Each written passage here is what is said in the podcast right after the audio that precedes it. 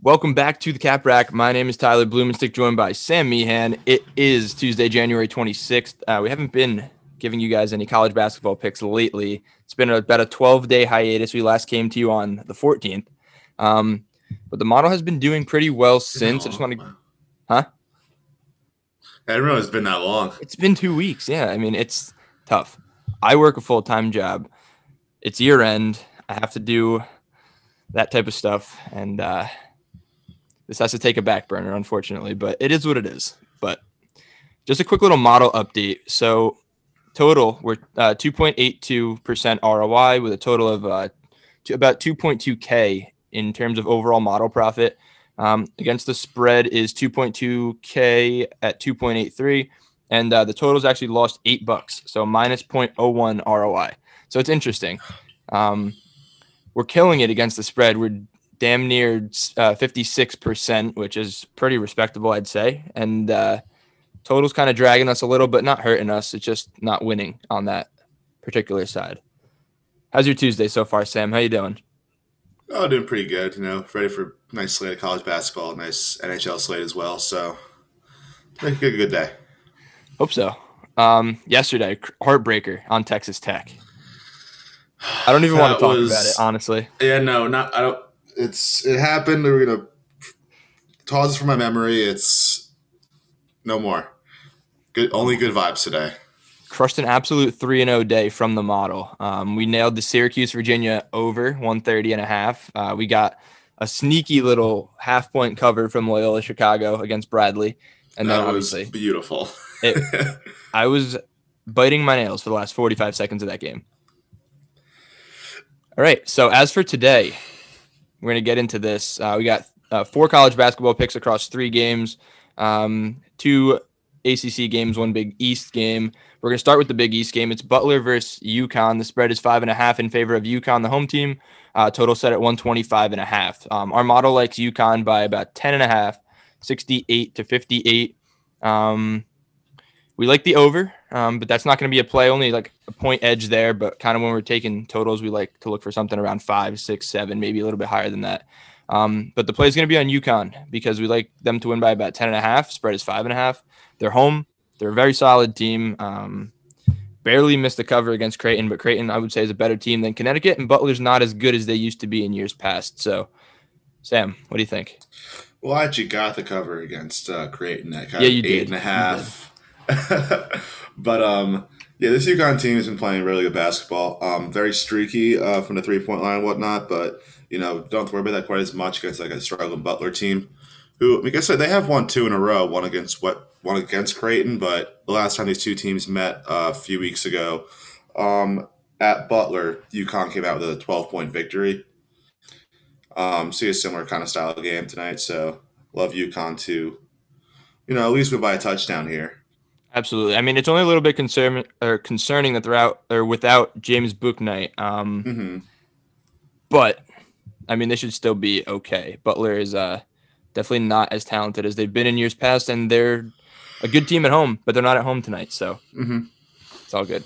Um, so we're gonna book uh, Connecticut minus five and a half with about four point nine points of edge there.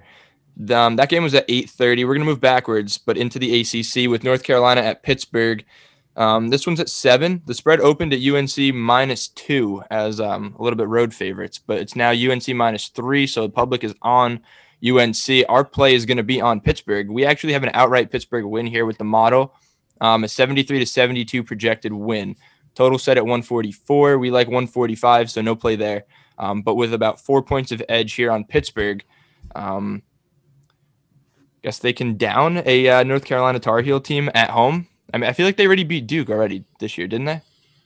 Everyone's beating Duke this year, but this is true. This is true. Um, but yeah, people bet on UNC because they see UNC and thinking, "Oh, these guys are always good, right?" But not. I mean, they're solid this year, but I think Pitt's better, better team all, all around. You know, they're been playing great basketball all year, solid defensively, playing. Uh, they can score the basket. Uh, what's his face? Justin.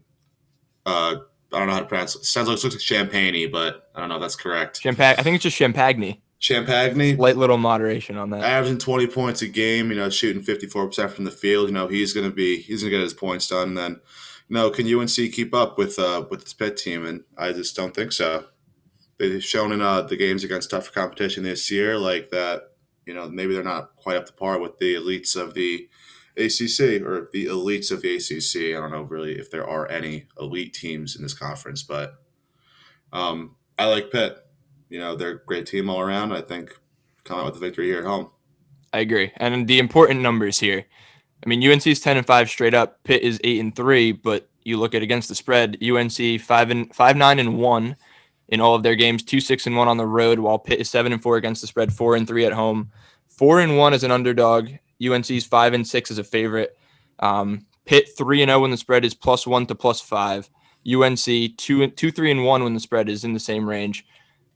I mean, all signs point to a nice little solid Pitt win. You're getting three points. Um, we'll take that. Three points at home for a team that I th- objectively think is better.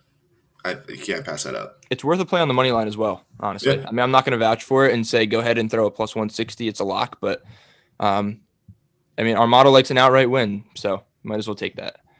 Um, last game of the day in college basketball, at least, before we move on to Sam's hockey segment. Um, Georgia Tech at Duke. The line opened up at Duke uh, minus five. It has kind of hovered a little bit. It's up at five and a half. It got up to six at one point. Um, total 140 and a half. It's come down a little bit from its 141 and a half opening number. Um, the model likes a 76 to 74 Duke win at home. So about a one and a half point uh, margin there if you factor in rounding. We like Georgia Tech.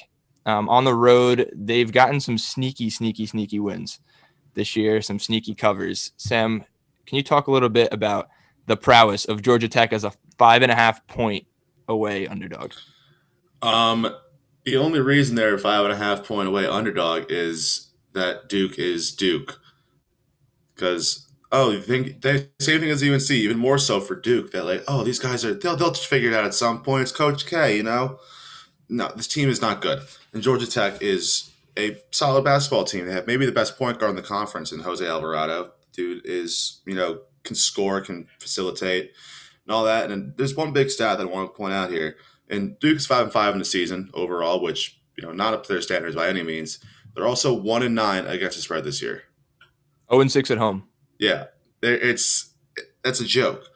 Maybe you say, oh, they're due, but like the Georgia Tech team is a good team. They just took UVA down to the wire at UVA not too long ago. Also beat the hell out of Clemson like the game before that. So a team that a lot of people think is still a solid ACC program. Mm-hmm. You know, I, I like Georgia Tech definitely to cover this. I could even see them winning this game.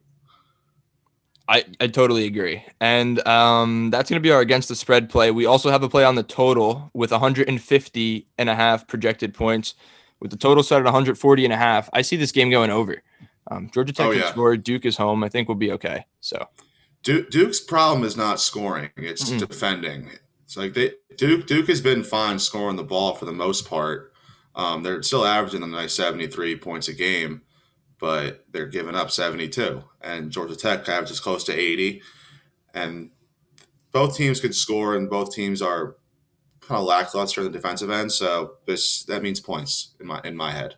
I hope so. Just need them to beat 140 and a half. That's it. That's all we ask for. It's 70 points apiece. That is it. Alrighty, Sam, hockey. Let's hear it. Let's do let's some. Let's do that hockey. All right, um, a full slate tonight. Um, nice eleven games. Uh, I'll get, I'll give you two plays I really really love, and we're gonna start at seven o'clock. We're gonna go down to uh, Newark, New Jersey, where we have the Philadelphia Flyers visiting the New Jersey Devils, and I love under five and a half here. So both of uh, Jersey's goalies have been rock solid start of the year. They're both like they're both winning games, say, or and two goals allowed per game, like under that for both of them, and saving ninety four percent of their shots that are that are taken against them. And Philadelphia has been a little streaky at times with scoring. Um, and they have I'm not sure who's gonna be starting in net. So for them, I'm assuming it's gonna be Brian Elliott, uh, who's been playing outstanding in his backup role this year. Um, even though Carter Hart looked better in his last game. So either way, I'm comfortable. Um, I see a nice three-two victory either way, and that stays under that five and a half goal threshold. Alrighty. And then we're gonna we're gonna stay at uh, seven o'clock. We're gonna go the Islanders at the Washington Capitals. I'm taking the Capitals as a home dog here at uh plus one twenty. I feel like it's a little uh, shocking, no? Oh yeah, it's very shocking until you uh, think into a fact that they are missing their starting goaltender Alex Ovechkin and uh, Evgeny Kuznetsov. So they're missing three of their top guys, but this is a very good team regardless. And the Islanders are, you know, they're three and two. Play look, they're pretty solid this year, but that's kind of off the off the back of Varlamov, who has just been like playing on his head this year. He's three and zero, oh, has two shutouts, and his third game gave up one goal. So at some point, he's got to cool off a little bit. And I like the I like the value here is as in the Caps, the home dog. So know they haven't lost in regulation this year yet. So you know they've been playing. They're in every game despite you know lacking their their star power. And that's all I got for uh, NHL picks today.